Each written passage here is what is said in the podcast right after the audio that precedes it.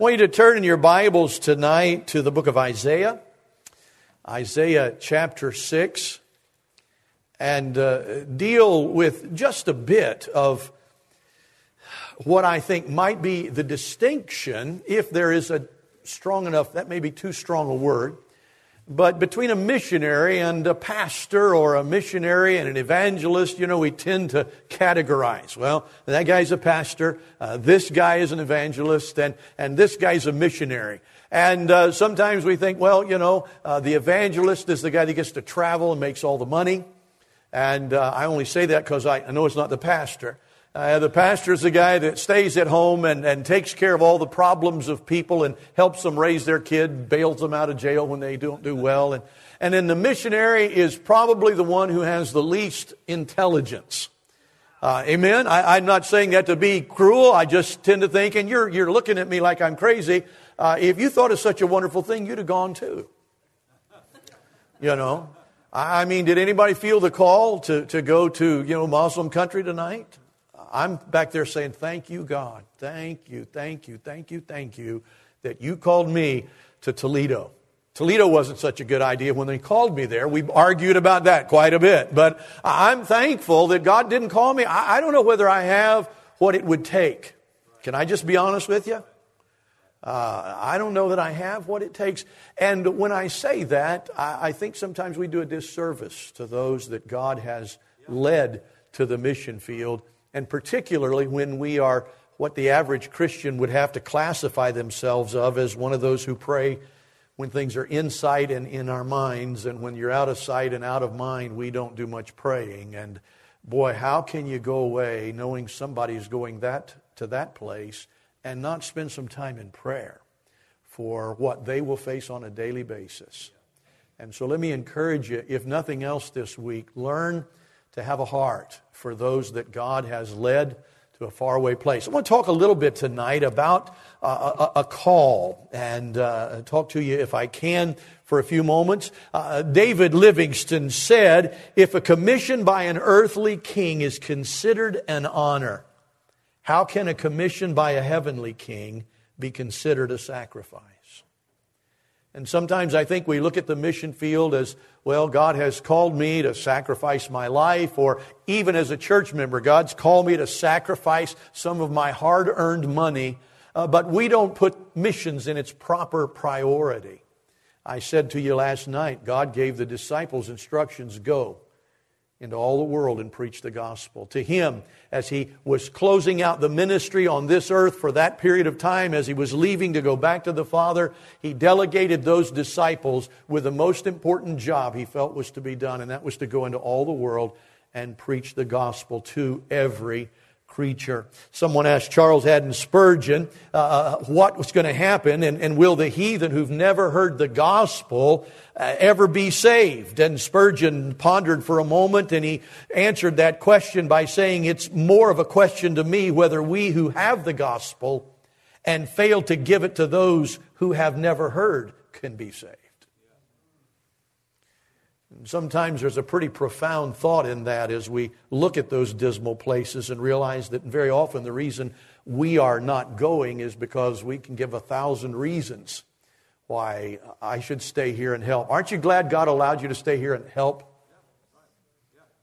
I am. I'm a chicken. I'm a coward. I just want to admit it. And I'm grateful the Lord allowed me to stay on this side. And I've had the privilege of preaching, I think I was counting this afternoon, in 8 different countries in the course of my ministry.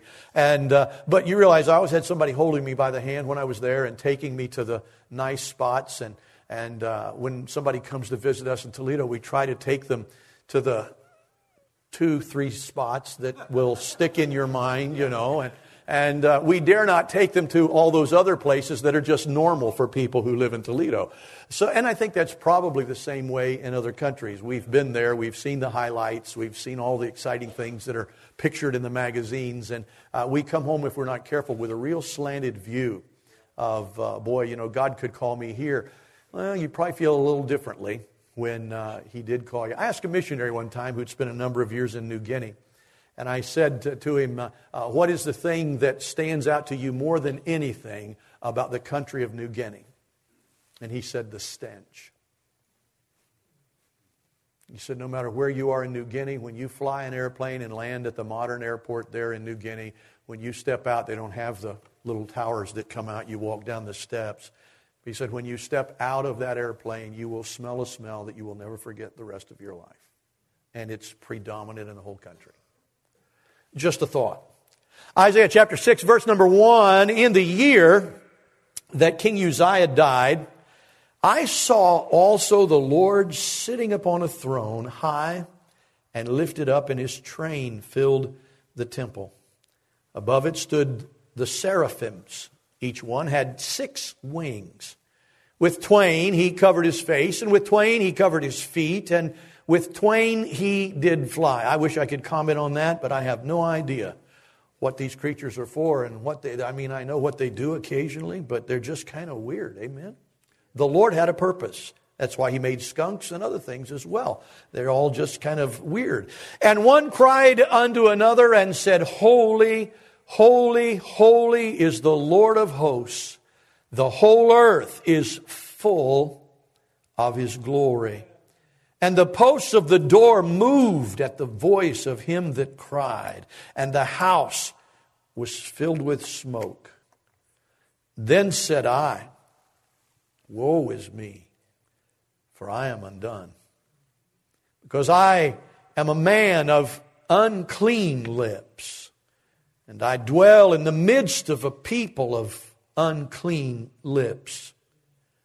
For mine eyes have seen the King, the Lord of hosts. Then flew one of the seraphims unto me, having a live coal in his hand, which he had taken with the tongs from off the altar. And he laid it upon my mouth and said, Lo, this hath touched thy lips, and thine iniquity is taken away, and thy sin is purged. Also, I heard the voice of the Lord, saying, Whom shall I send? And who will go for us? Then said I, Here am I, send me. We love those words. They're very often remembered and recited. We use them in far different contexts than that of Isaiah at this point. We use them usually in happy places and in happy times and in happy opportunities and the things that we get to do that we enjoy. You know, if I said today, who's ready to go to, down yonder to, what is the place down there? Disney World, we'd probably all say, Here am I, send me. But it was not the place that God was going to send Isaiah, for he had no idea where he was going. It was the glory and the grandeur and the holiness of God that caused him to submit his heart to go, may I remind you, wherever God wanted to send him. God did not say, who will go to Mali for us? He said, who will go for us? Isaiah's response was not one of, boy, I'd like to go there, so I'm in. Or, I really don't like that place, but I'm willing to. He just saw the glory of God, and the glory of God was enough for him to be willing to go wherever God wanted him to go. This is an unusual time. This is the year that King Uzziah died. Prophets have prophesied during his long time on the throne. He was a good king, probably the best that the Jews were going to see in the time of the kings. He was a long-lived king. He was from a young man king and had done well with the nation of Israel. He had some problems. They all did. But if you were to have a choice of which dynasty you would prefer to live under, as far as peace and harmony and prosperity, Uzziah's time would probably have been the best. He brought about a spiritual awakening among his people. They had drawn back in measure closer to God. They did not remain there, I understand, but we don't often remain close to God either. We're, because of our humanity, forced oftentimes to just go back to where we know we should have been. During this reign of Uzziah, Isaiah and Hosea and Micah and Amos will all have their times to prophesy. He lives his life among those that are used of God in a great way. But I want to focus for a few moments on this call that comes to his life. Very often we hear people say, well, if God called me, I would go. If God wanted me to go to Bula Bula Land, is my place I desire to visit, probably more than any, because I use that as a reference more than any other place. You say, where is it? I have no idea, and that's why I like to use it as a destination. But if God wants me to go to Bula Bula Land, but the call to missions is not always, as a matter of fact, very rarely, is the call to missions to a specific destination. It is a call to be willing to go anywhere. I say I'm thankful God did not call me to the mission field, but I will be perfectly honest with you. I have come to believe, I don't teach this as a doctrinal absolute, but I have come to believe that every individual called into any type of service for the Lord must first to surrender to go anywhere for the Lord and do anything for the Lord. I think this Isaiah call, or, Jeremiah call here, Isaiah call, get it right in a minute, is not only would you like to go and do something famous and wonderful. I think it's a call to, will you go to X and will you do Y for me? The unknowns, the variables. I recall early in the time, I was telling my wife tonight, I can remember when God called me to preach. I know some people, it's a little more obscure. But for me, it never has been. I could take you to the church tonight. If it still stands, I don't even know. I could find the pew for you where I was sitting when God called me to preach. It's that specific to me. When I surrendered to preach, I walked an aisle and I knew with every step that I took, that is what God wanted me to do. I was not really thrilled about it. But I had made up my mind beforehand that I was going to serve the Lord if God wanted me. And so when I walked the aisle that night, I knew that his call in my life was to be a preacher. Having said that, several years prior to that, I remember being in a youth camp, Brother Shepherd. And I don't know who was preaching. I don't know what they preached on. I have no idea what the invitation was about. But I know God dealt with my heart about missions. Never forgot it. It was as though he said, are you willing to go anywhere for me and do whatever I would have you to do? Sometimes we say that was just surrendering to full-time service. I don't know that it was even that. It was, to me, the dread fear of Bula Bula Land. God was saying to me, are you willing to go to the worst place you could imagine, the worst conditions you can ever think about? Are you willing to go there for me? And I had to cross that bridge before I ever got to the place when God said, that's not what I want you to do, this is what I want you to do. I think sometimes we're always willing to get in line for the gravy and the grits, but we're very reluctant to get in the line that's going to have to clean up when it's all over with. I think sometimes we're waiting on God to give us that optional call where we can pick from column A instead of column C. Where we can make the decision of, you know, God, whatever you want me to do, if it'll make me happy or wealthy or secure or whatever it might be, I'm willing to go. But the question is not, will you go to X, Y, or Z? The question is, will you go for me? Isaiah had no idea. He just heard the voice that said, not where, but who. Who will go for us? May I say to you, the call to missions is distinct, I think, from the call to being a pastor, perhaps, because it does not involve the specificity for a missionary that it does for a pastor or a preacher. When God calls somebody to preach, you immediately think of a church building and pews and choir and things of that nature, and you kind of have a comfort level that says, okay, yeah, I think maybe I can do that. But the call to missions is different. Because very often missionaries surrender to missions sometimes years before God gives them the specifics about where and how long and what it's all about. Before they know what evil lurks, they have already said, I will go. But they know there is evil that lurks in a number of places. And so God says, I just need somebody to go, a place to be revealed at a later time.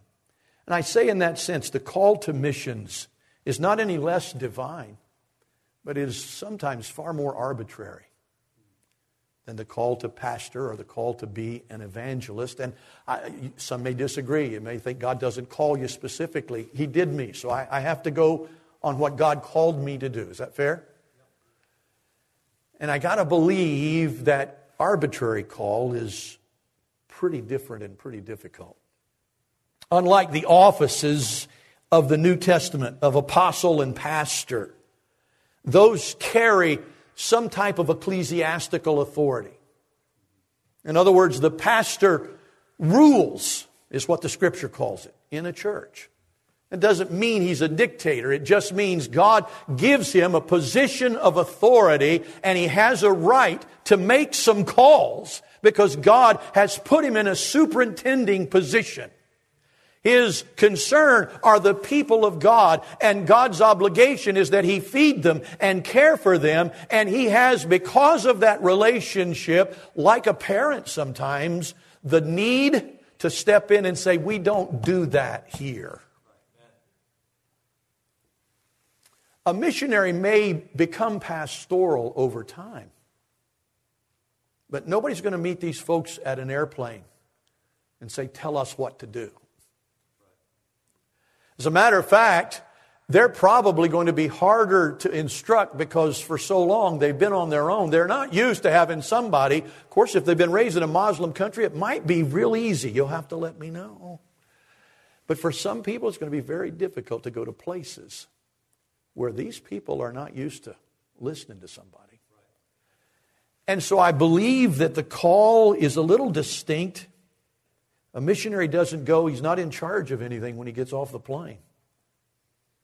You can't walk up to somebody and say, I want you to come to my church, and if you'll come to our church, we'll be friendly. And he doesn't have any of those opportunities and abilities. Sometimes he calls them to come and visit in a bedroom or a living room of a house or an apartment where 2 or 3 other people are going to... We would have a trouble with that in America.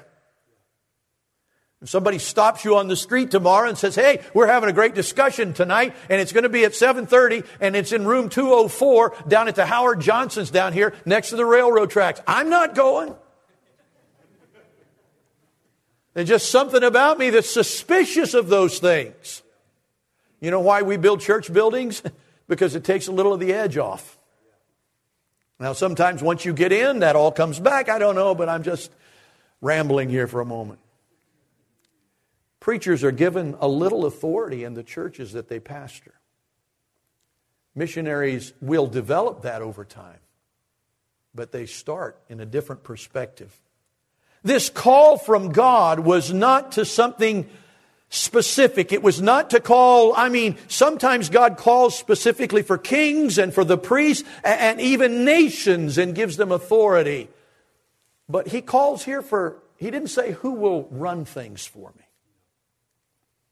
He didn't say I'm looking for somebody with great ability to superintend. I'm looking for somebody who can lay down the law. God simply said, I need somebody. And Isaiah said, I'll do it. The heart of a volunteer. You know, we almost idolize that in thought in America. We very rarely emulate that because we're always glad when the guy next to us volunteers. Did you ever breathe a sigh of relief when the preacher said, you know, I need a couple of ladies to work in the nursery? And you go, oh, God, why? Please not. No. Whew, thank God for Sister So-and-so. Well, we only mean that is because Sister So-and-so going to care for somebody in the nursery means I didn't have to volunteer for that. I've seen ladies get up in church and sometimes it just happens. Somebody's not there and somebody's sick, somebody didn't come. and you say from the pulpit, I need a lady that'll go, and you wait almost to that moment in a congregation where it starts to get unnerving. You know what I'm talking about? It's like, oh God, please let somebody volunteer. And then you see a lady, she says, I'll go. And that's wonderful, but sometimes you watch as they leave the auditorium and the face says it all. I'll go, but I'm not really going.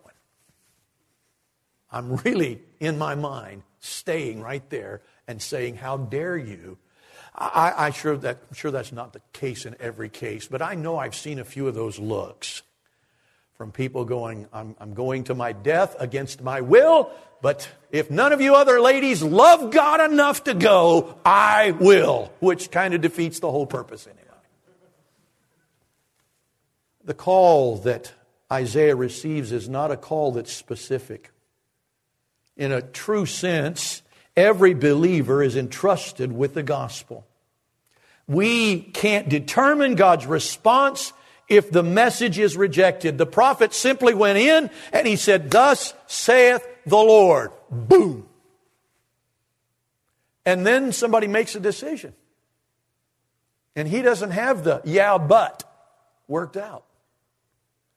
Jonah is surprised beyond his life when the crowd responded the way they did. As a matter of fact, it was so against what Jonah was expecting as a prophet, without having any advance warning other than God said, these people are acting like a bunch of heathen, and I'm going to treat them like a bunch of heathen. And so Jonah goes in and said, 40 days, Nineveh is going to be overthrown. And you'd think he would have rejoiced when they began falling on their faces and crying out to God. And Brother Shepherd, I think he was. I think he rejoiced. I think he probably said, thank you, God. Look at the response. But then God said, I'm not going to destroy it. And it became personal then. Because now Jonah has egg on his face. So I think sometimes God is reluctant to give specific instructions for every calling that there is, particularly this calling here. He didn't say, I want somebody to be great. I want somebody to be a loudmouth. I want somebody. He just said, I need somebody to volunteer. And Isaiah said, here am I. Send me. He didn't say where. He didn't say to do what. He didn't say, will you make promises? He didn't say, will you? He didn't say anything. I believe in the heart and in the life of every Christian, and everybody here tonight, by the way. Not just young children and teenagers getting ready to live their life, but those who have retired. There needs to be a willingness to answer a call. It's almost as you come through here that God's not really sure of what's going to take place. He just said, I need somebody. And God looked out there and he didn't give any specifics. And Isaiah says, here am I, send me. The call is arbitrary, non-specific. God sometimes enlisted an individual just to deliver one message to a particular group of people or a particular individual, or to go to one particular city or several cities or one nation. There was no blueprint for the life of someone facing this call. But I believe because of that, it is the general call that God gives to every believer. And tonight, I'm not preaching to just preachers. And I'm not preaching to just missionaries.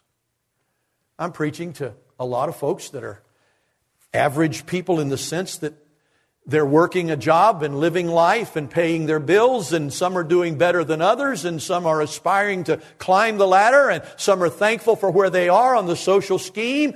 And I think it is to people like that that God said, hey, are you comfortable? I need somebody. And the initial response is, to do what? Wrong answer. Wrong answer. Isaiah said simply, you need somebody? Use me. I grew up in the days of TV shows.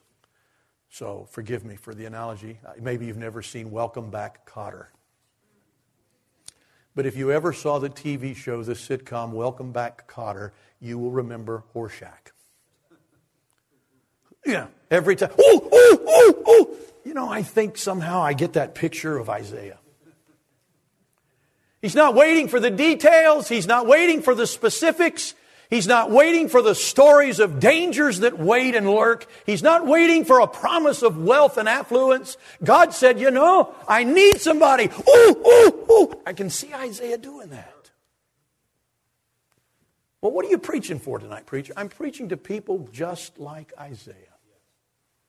We're willing to say, God, you know, listen, drop me a memo and give me the specifics and the pluses and the minuses, and I'll get with several other people and we'll discuss it and I'll get back with you. That's our approach to Christianity. We're not willing until we have done the analysis and put together the spreadsheets and seen the pluses and the minuses to say, well, you know, it looks, I could probably do that. I think about Nate Saint that answered the call to South America. And when he finally made his way there, within a matter of minutes, he was brutally killed. Who said, he is no fool who gives that which he cannot keep to gain that which he cannot lose. But he didn't gain anything. He died before he had a chance to witness to his first person. I know the rest of the story, and I know you're Baptist, so you all know that that whole tribe was eventually evangelized, came to Christ because of his endeavor and the stirring of hearts around America who said, if he gave his life, I'll go in his place. That's a wonderful story, but not for Nate Saint. I just wonder if God had said, hey, you know what, I need somebody to go spend years preparing, learn the Bible, spend their time in Bible school, study the indigenous tribes of South America and the rainforest there, learn their ways and their customs. I need somebody to travel and raise enough money and support to be able to get there. I need someone to convince his wife that she needs to go. I need someone who spends all of that time and, oh yeah, by the way, your ministry is going to last about 30 seconds. You see how that changes from just, who will go for me? And I say to you tonight, I'm not here to tell you God's going to call you to Bula Bula Land. I don't know. But I do know this. God needs some volunteers. The ready force. Those that are ready when God calls, if God calls, to go when and where. In the case of Isaiah, God simply indicates that he needs a messenger. One thing, one that's willing, one that's ready, one that's a volunteer. And he says, that's me, I'm your guy. Do we suppose that Isaiah didn't have a vocation? Do we suppose that Isaiah didn't have friends, family? Do we suppose that Isaiah didn't have a dream or a plan for his life? Are you on my page now tonight? It wasn't God had to talk him into something. God simply said, I have a need. And he said, here am I. Send me. Have you ever responded to that call? You say, well, I have never heard that call. Well, how about this? How about just you calling God and saying, God, just in case it ever comes up, if you need somebody to do anything, I'm your guy. I'm your girl. God, doesn't matter to me where it might be. Doesn't matter to me what it involves. I just want to be able to have some part of my life, if I live to be old and gray, some part of my life, a story about what God did. Because I was just willing to do anything. And if I die young and people think I'm foolish, I know that if I have surrendered to what God's will is, somewhere down the road, somebody will see the value in the sacrifice that I made. The call to missions. I'm not saying there's a greater call for pastors. I think it's a little more specific.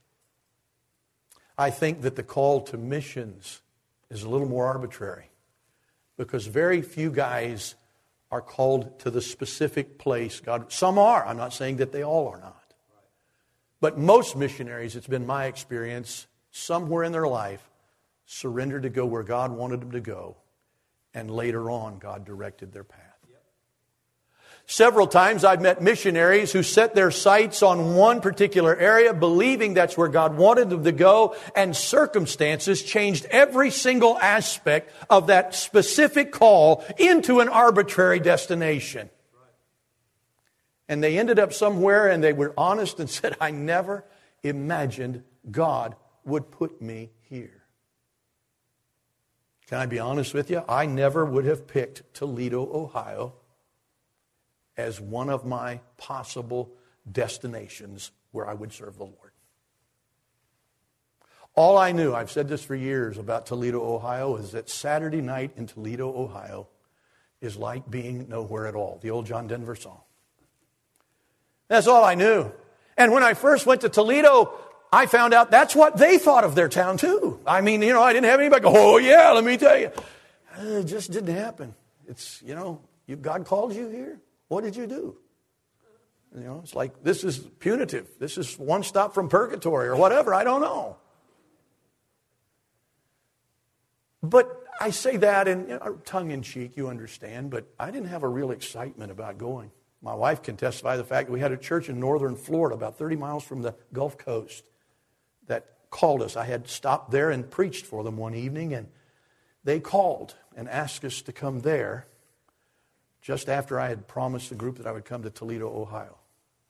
You know, what were you thinking? You know, and I can say this, and you understand, hindsight is much more clear. Boy, what a blessing it was that God knew where I needed to be.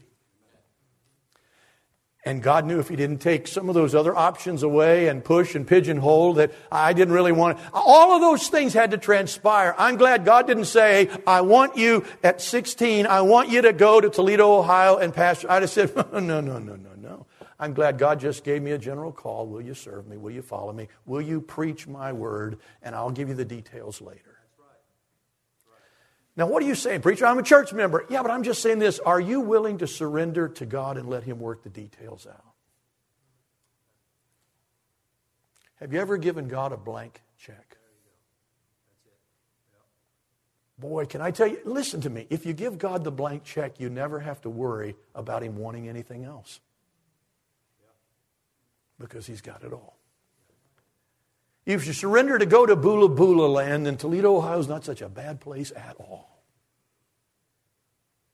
If you surrender to please the Lord, you can never end up in the wrong place. So I look at the call. It's a little different. It is a call to missions. It is not destination specific. It is, I just need somebody to go for me. Here am I. Send me. And then He tells him where and what, but not before he surrendered. As a matter of fact, I suppose if he had told him what he told him after he surrendered, he might not have surrendered.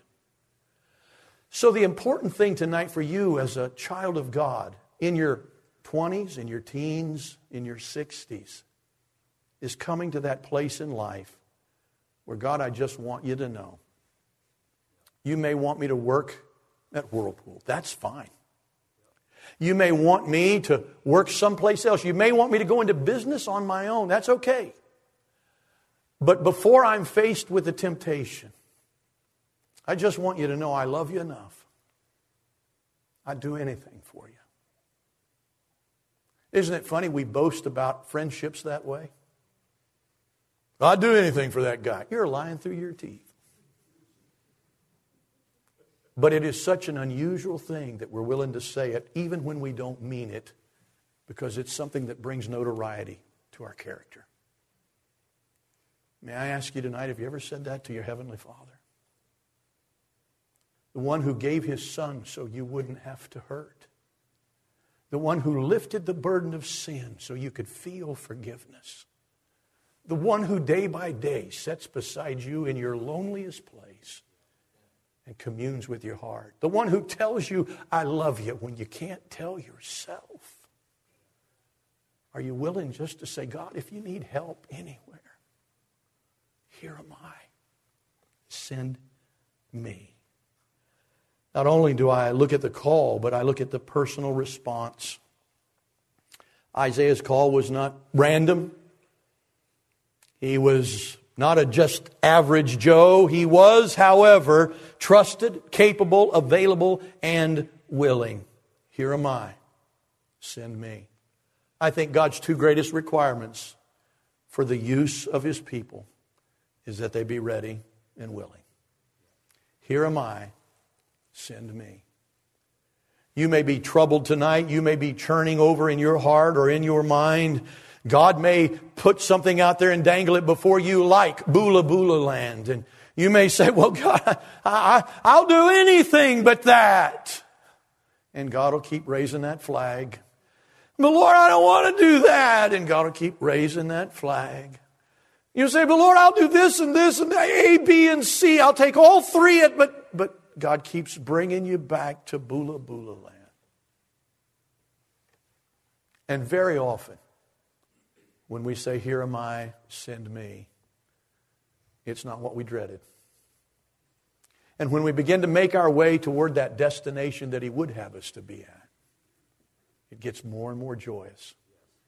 And I promise you, on everything that is holy and righteous, the God that we serve, when you arrive at the destination God has picked for you, you will say, thank you, God.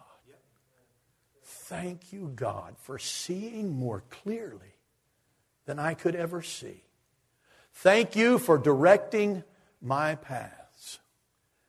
In all thy ways, acknowledge Him, and He shall direct thy paths.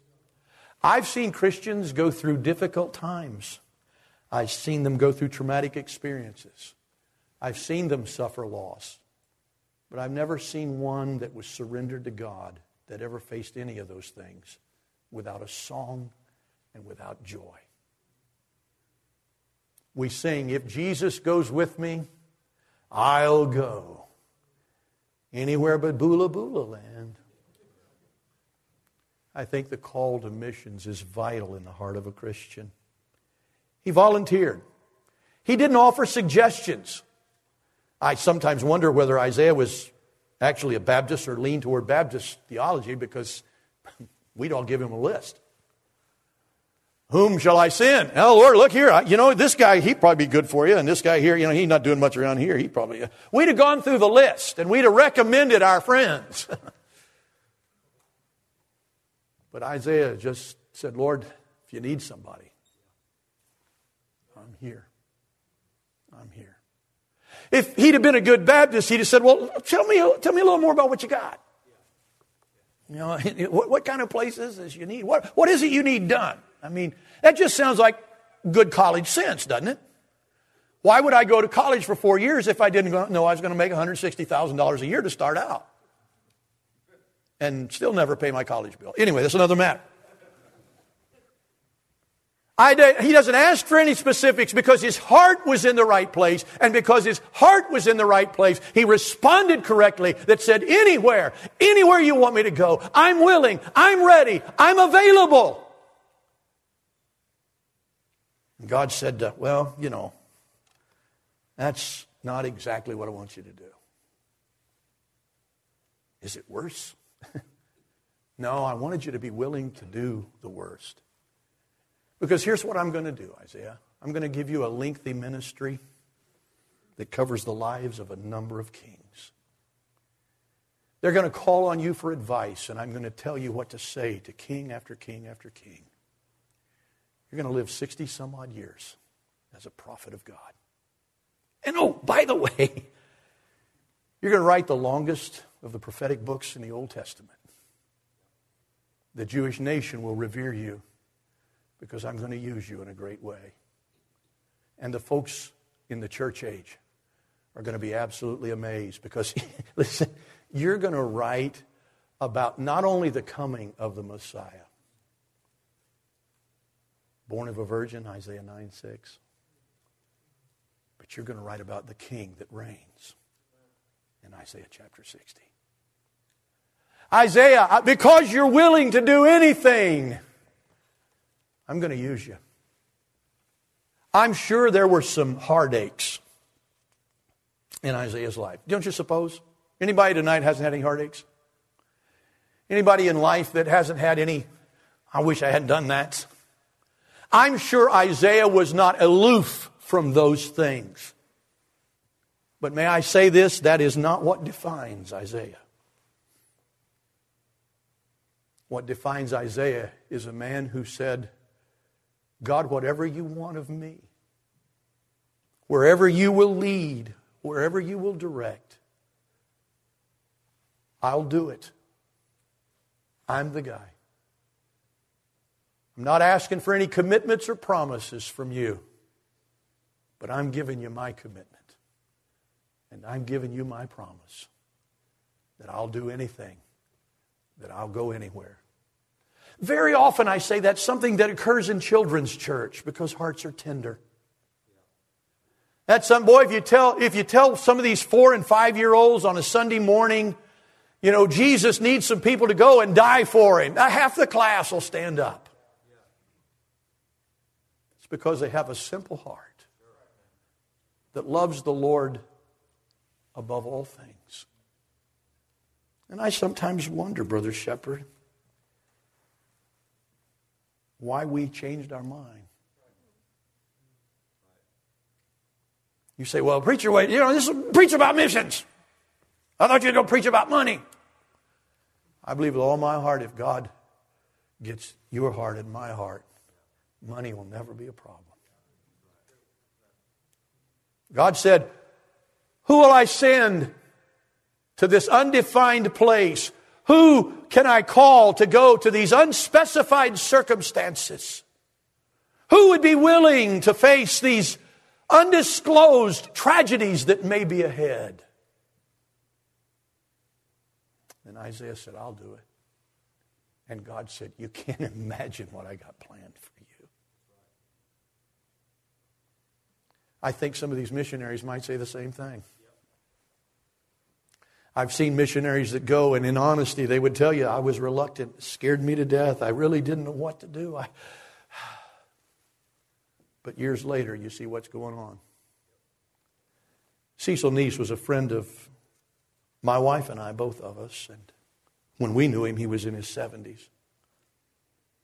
He spent the better part of his life in the jungles of South America, down there where Nate Saint was and had been, to the Yanomamo Indians. And Brother Neese was not the guy that looked like a tycoon or an exec. He moved kind of slow. I'm not supposing that he did all of his life, but he was up in years when I knew him. White-headed old man. And I sat down and began to chat with him. And he was not articulate. He sometimes stammered back between Spanish and English and whatever the language was that the Yanomamo preached or spoken. He just kind of would get a little confused.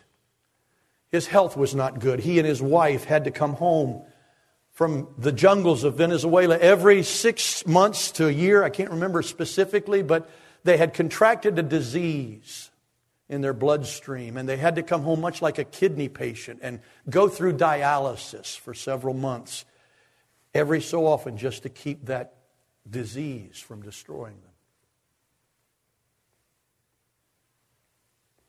Brother Neese died well up into his 80s, 90s. He never knew anything in his life but living for those Yanomamo people.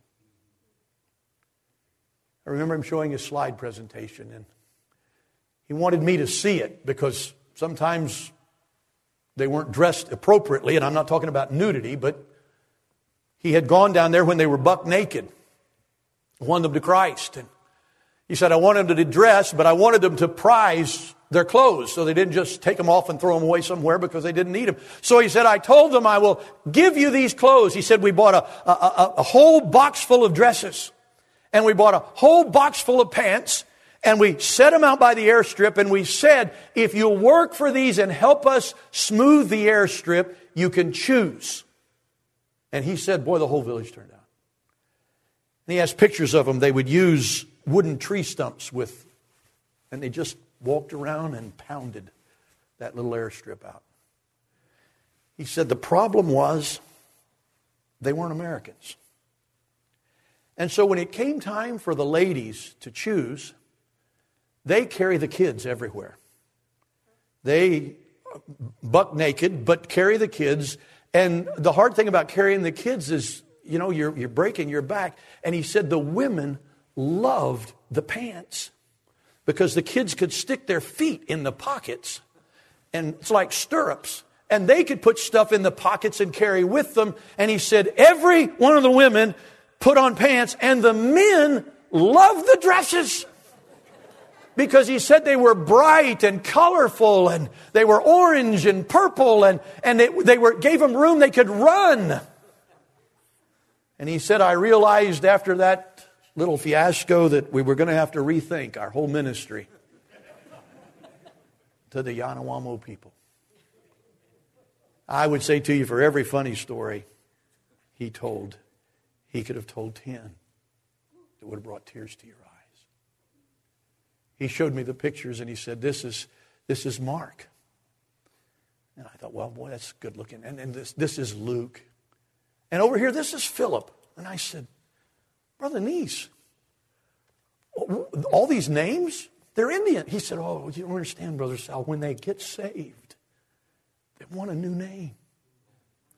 And they want a name out of this book. And so when they get born again, they choose. He said, I let them choose their own name.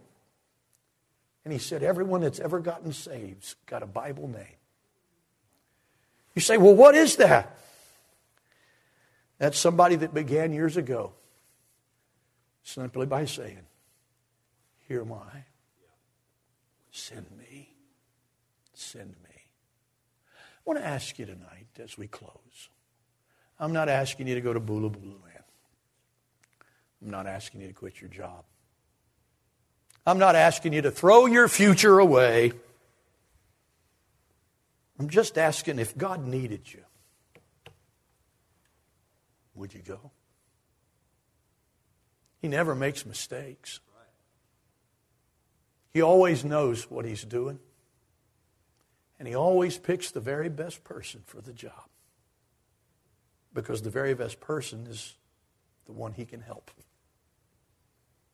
And I'm just wondering tonight, not just the 5 and 6-year-olds tonight, okay, you understand? I know they'd all come. I'm talking about the 14-year-olds and the 15-year-olds that are just too cool for words. If God wanted you to take your whole plan for your future and just drop it in the trash can, would you be willing to do that? Preacher, I just don't think that's fair. I don't either, because he's going to give you more than you've ever imagined in return. There was a day when I thought God calling a 16-year-old boy that wanted to go to a military academy and wanted to follow in the footsteps of his father and be a military officer. That's what I wanted. There was a day when I thought God was cheating. That's why I argued with him for a while. But the greatest decision I ever made in my life was on the back row of a little Baptist church, all the way against the wall. And that night I had no specifics. I just said, whom shall I send? And who'll go for us? And I had argued with him, Brother Shepherd, so many times because that thought was nagging me. I said, God, you just find somebody else, and I'll do the military thing, and I'll tithe, and I had all covered. I'll never forget it as long as I live, because there was no presence and there was no voice, literally. But I believe with all my heart I heard the Spirit of God say, all right, I can get somebody that wants to serve me. And the reason I can take you to that place is because that broke me. And I said, here am I, Lord. sent me. Moms, dads, teenagers, college-age kids, businessmen, ladies with great careers.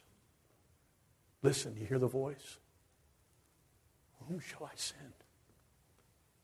Who will go for us? Preacher, are you asking me to quit my job? No. I'm asking you, if God had something for you to accomplish halfway around the world, would you be willing? Well, I want to know where it is. No, you don't need to know. If Jesus goes with me, I'll go anywhere. Why? Because if he's there, wherever I may be, there'll be great things happening. This is about money, preacher. You need to preach about money. Well, maybe I should. Maybe I will. But tonight, the reason you struggle with your money is because you haven't answered the first part of that question. If I'm willing to go, if I can say, Lord, here am I, send me, my money doesn't mean anything anymore.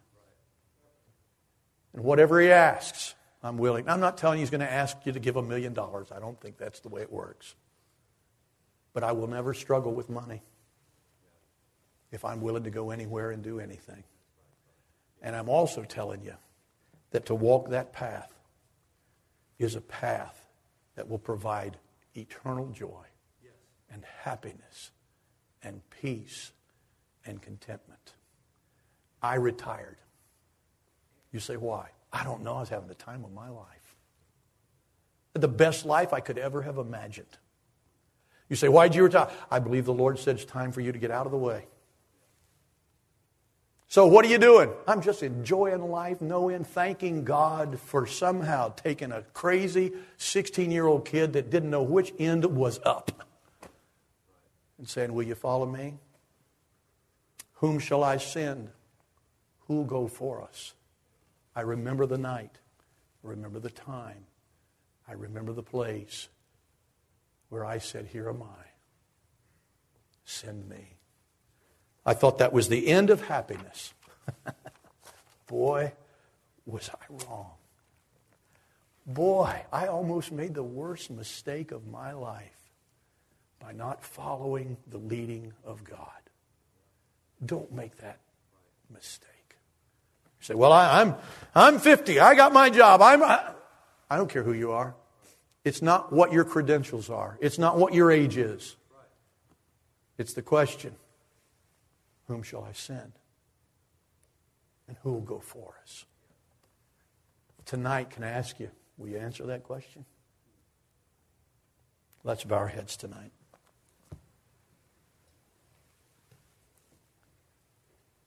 I think that a good church loves missions.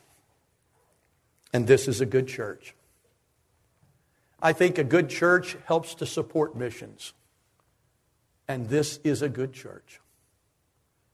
But I think in every good church, there are people that hide behind their money and hide behind their giving. And they pick up their prayer cards and they say, I'm going to pray. And it's all a pretense. It's all a means of evading the question, could God use me in some way to bring honor and glory to his name? I'm not here to scare you tonight. I'm here to help you. So I simply ask you this as I turn the service back to the pastor. Have you ever knelt at an altar? And just you and God said, God, I just want you to know I'm thankful for my life. I'm thankful for your blessings. I'm not complaining. But Lord, I just want you to know I'm here. And you could send me. If that's your will, I'd be willing to go. You say, well, what difference would it make? Probably none, because God's probably got somebody ready to go, but it'll make a difference in your life. Because you have answered that age-old question that God posed to an old prophet that became probably the greatest of all the prophets. And he said, whom shall I send? And who will go for us? And Isaiah simply said, you're mine. I'll go. I'll go.